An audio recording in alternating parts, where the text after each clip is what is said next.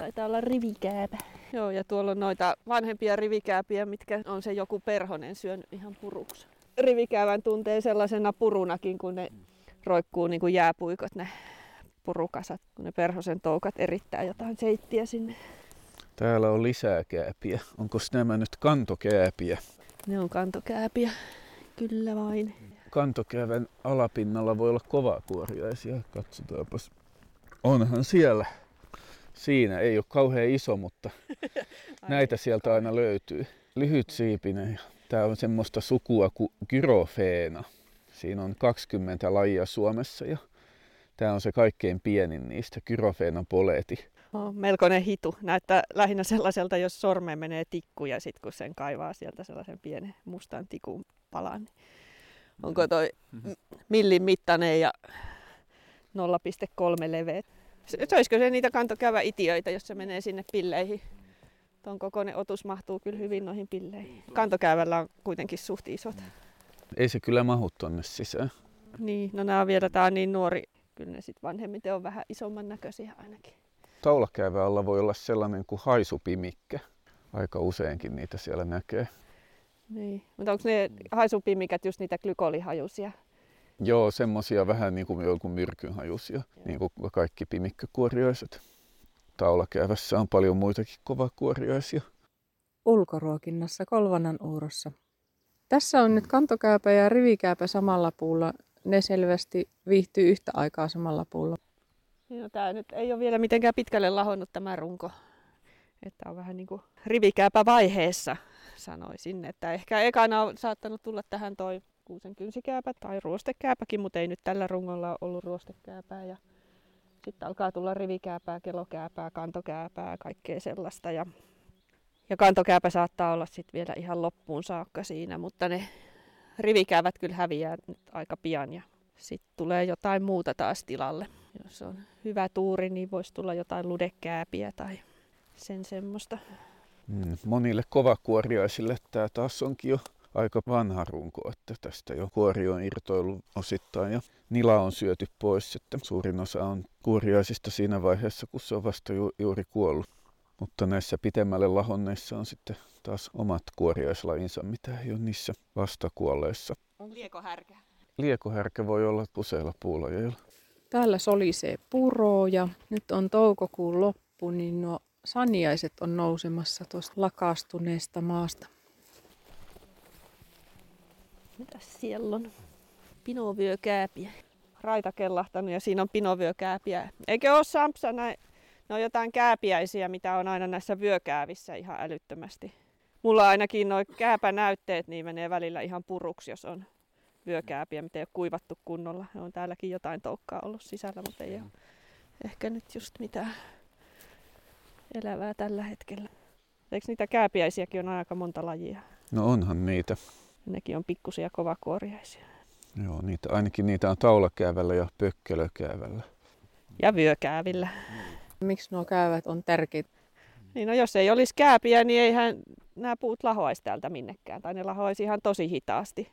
Et se on vähän evoluution myötä, että sitä mukaan kun on tullut puita maailmaan, niin sitten on tarvittu joku eliö, joka hajottaa sen puuaineksen, joka on aika kovaa ja huonosti hajoavaa. Että tietysti puu parhaansa mukaan kehittää sellaisen rakenteen, että se elävänä niin ei lahoa, että se pysyy elossa ja pystyssä ja on kovat soluseinät ja näin. Ja sitten nuo tavalliset pikkumikrobit, niin se on niille vähän kova pala purtavaksi. Ja sitä myöten on sitten varmaan erikoistunut sitten nämä sienet, kantasienet, käävät lahottamaan puuainesta. Ja jos ei olisi kääpiä, niin sittenhän nämä puut vaan kumuloituisi tänne tämmöiseen suojelualueen metsään, mistä niitä ei haeta pois. Että ne pistää ravinteet kiertoon, sit, mitä sinne runkoon on varastoitunut ja siinä ohi menneen sen lahoprosessin vaiheissa, niin siellä elää monta muutakin eliölajia sitten siinä puurungossa. Että oikeastaan ne kuolleet ja kaatuneet puut ylläpitää vähintään yhtä paljon eri eliölajeja kuin ne elävätkin puut. Mistä ne käyvät ilmestyy tuohon puuhun, kun puu on kuollut? Käyväthän leviää itiöiden avulla ja itiöt muodostuu niissä itiöemissä, eli niissä käävissä, jotka näkyy siihen rungon ulkopuolelle. Ja niitä tulee ihan hirveästi, niitä voi tulla miljoonia yhdestä itiöemästä. Ja ne sitten leviää minne leviää, että suurin osa niistä tipahtaa siihen aika lähelle tai 10 metrin säteelle siitä alkuperäisestä rungosta, millä ne kasvaa. Mutta osa sitten saattaa, sopi, ilmavirrat sattuu sopivasti kohille, niin nousta jonnekin yläilmoihin ja kulkeutua ties minne. Mutta se on sitten varsin tuurissaan, että onnistuuko ne laskeutumaan sopivalle rungolle, missä ne voi sitten taas jatkaa kasvuaan. Että sen takia niitä tarvitaan niin paljon, koska se todennäköisyys, että pikkunen itiö osuu just oikeanlaiselle lahon rungolle, on aika pieni. Ja sitten vielä kaiken lisäksi tarvitaan siihen toinenkin itiö, joka on mieluusti peräisin eri itiöemästä ja eri merkkinen, tavallaan eri sukupuolta kuin se eka itiö. Ja ne molemmat siellä lähtee itämään ja kasvattaa semmoisen yksitumaisen rihmaston. Ja vasta sitten, kun nämä kaksi rihmaa yhtyy, niin se syntynyt rihma pystyy tuottamaan uusia itiöemiä. Että siinä on kyllä monta vaihetta, jossa voi mennä pieleen. Et siihen nähden joka ikinen käyvä itiöemä, minkä jossain näkee, niin herättää kunnioitusta, että tässä on täytynyt tapahtua paljon ennen kuin nämä on tullut tähän. Mutta voi hyvin olla, että itse asiassa vähän niin kuin tätä leviämistä auttaa ja sille sattumaan vaikutusta vähentää se, että ehkä jotkut hyönteiset ja kovakuoriaisetkin levittää niitä itiöitä ja siirtää niitä rungosta toiseen. Ja silloinhan ne tietysti ikään kuin pääsee siinä kyydissä just oikeaan paikkaan ja vieläpä se koppi saattaa tehdä sinne sopivan reijänkin niille itiöille, että ne pääsee sinne rungon sisään. Tuleeko sulle Samson mieleen joku laji, mikä kuljettaisi sen sienen mukana? No karnakuoriaisethan ihan tarkoituksella kuljettaa sientä mukanaan. Niille on kehittynyt semmoisia pieniä koloja niiden ruumiiseen, missä on oikein hyvät oltavat niille sienille, niin se pystyy viemään sienen mukanaan seuraavaan puuhun se aikuinen yksilö. Sittenhän käävillä elää muitakin kääpiä, että esimerkiksi kuolleen taulakäävän siihen itiöemän pillipinnalle saattaa tulla rustikka tai, tai sitkokääpä esimerkiksi, ja ne sitten vaatii sen esilahottajan siihen puuhun ennen kuin ne tulee. Onko nuo käyvät yleensä sitten aina maahan kaatuneilla puilla vai minkä verran on, jos puu on kuivunut ja kuollut pystyyn? No siinä on tosi vähän, se on vähän liian kuiva elinympäristö monille kääville, että ne vaatii kuitenkin kosteutta niin kuin sienet yleensä vaatii. Mutta elävillä puilla kasvaa muutamia lajeja, mutta kyllä ihan ylivoimainen enemmistö Suomen kahdesta ja puolesta sadasta kääpälajista niin kasvaa valmiiksi kuolleilla ja kaatuneilla puilla. Et ne on vain ne jotkut pahikset, juurikääpä ja pari muuta, jotka on vähän niin kuin pilannut kääpien mainetta, mutta suuri osa niistä on ihan harmittomia tai itse asiassa erittäin hyödyllisiä puiden ravinteiden kierrättäjiä. Siinä on kivan näköisiä noita kuoriaisen syömäjälkiä tuossa, tuollaisia tähtiä. Kuusen tähtikirjoa jo. Joo, hauska ihan tonne ylös asti. Kivan näköinen. Tikoille on kyllä paljon ruokaa niissä puissa, missä on karnakorjaisen toukat siellä kuoren alla. Oliko Kaisa tuossa rungossa mitään? Siinä näyttää olevan kuusen kynsikääpää ihan lakkipoikine. Nehän on tuommoisina tiheinä pikkukasvustoina todella yleinen ää, alkuvaiheen lahottaja kaatuneilla kuusilla ja aika semmoinen nopeakin lahottaja, että kuusenkynsikääpä on aika tavallinen pioneerilahottaja kaikenlaisissa metsissä, talousmetsissä myös ja itse asiassa luonnonmetsissä ehkä yleisempi pioneerilahottaja on ruostekääpä. Ja sillä on kyllä vaikutusta, että mikä kääpä siihen tulee ekana, että se laho on sitten ihan erilaista ja se lahottamistahti on erilaista, että toi kuusenkynsikääpä aika nopsaankin pehmittää sitä puuta ja kovin moni muu kääpälaji ei sitten tykkää tulla siihen enää. Mutta sitten taas se ruostekääpä toisaalta on semmoinen laji, että osa kääpälajeista, esimerkiksi lumokääpä, punakarakääpä, ei oikeastaan edes tule toimeen ilman, että se ruostekääpä on ensin vähän tehnyt esilahoitustyötä siinä rungossa. Ja sen takia sitten ruostekäävän esilahottamilla puilla on paljon rikkaampi lajisto ylipäätään kuin tämmöisillä kuusen kynsikäävän lahottamilla rungoilla. Tämmöisillä voi joskus olla sitä hopeakääpää, mitä me oikeastaan ollaan täällä etsimässä. Että... Noin lahoilla, ihan tämmöisillä hajoavilla. Joo, ja tälle vähän tämmöinen kuiva paikka ja ehkä tähän tulee valokin pikkasen enempi kuin tähän toi muuten. Olisi, toi kyllä olisi varmaan kaskikeijulla jo liian laho, voisi kuvitella. Ulkoruokinnassa. Me ollaan kävelty täällä Kolona Urun metsissä jo tovi. Me ollaan Meillä on missio tälle päivälle. Me etsitään kaskikeijua ja, ja siihen liittyy myös hopeakääpä. Miten nämä lajit liittyy toisiinsa? No sillä tavalla, että monet kaskikeiju löydöt on puilta, jossa on hopeakääpää. Sitä ei varmasti tietä, että onko se tarpeen, mutta se on tämmöinen vihje nyt ainakin, että tämä harvinainen kaskikeiju, että me löydettäisiin, niin kannattaisi löytää ensin sitä hopeakääpää ja sitten tutkia huolellisesti ne rungot. Sitä ei olekaan ihan helppo löytää sitä hopeakääpää, kun se on vähän semmoinen oikukas laji, että yleensä kun melkein kaikki kääpälajit on erikoistunut niin, että ne kasvaa vain tietyllä puulajilla, tai sitten niin, että ne kasvaa vain havupuulla tai vain lehtipuulla. Mutta kun tämä hopeakääpä voi kasvaa sekä että sekä havupuilla että lehtipuilla, ja tuntuu, että vähän kaikenlaisissa elinympäristöissäkin, mutta siitä huolimatta se jostain syystä on tosi harvalukunen. Sitä on vaikea sille kohdennetusti etsiä, jos sen takia, kun ei, sillä ei ole niin selkeitä niitä, tai ainakaan me ei tiedetä, että mitkä sen tarkat elinympäristövaatimukset olisi, mutta se tiedetään, että sitä useimmiten tai parhaiten sitä löytää jostain paahteisilta paloalueilta, missä on paljon lahopuuta. Että sen takia me täälläkin ollaan yritetty vähän noita pahdepaikkoja kierrellä, mutta nytkin ollaan kyllä aika puustosessa kohdassa, että ei, ei voi sanoa pahdepaikaksi tätä puronvartta. Niin se on kuitenkin hyvä puoli tässä hopeakäävässä, että ne itiöimät pysyy hengissä vähän pitempäänkin kuin vaan sienikauden ajan syyskuun. Niin kuin suurin osa kääpälajeista on niin kuin tavalliset ruokasienetkin, että tulee syksyllä ja on muutama viikon ja sitten häviää. Mutta hopeakääpä onneksi sinnittelee yleensä sen ehkä pari, kolme, neljä vuotta se itiöimä voi kasvaa paksuutta. Että meillä on mahdollisuuksia tälle toukokuussakin löytää niitä, toisin kuin sit näitä yksivuotisia itiöimiä tekeviä lajeja.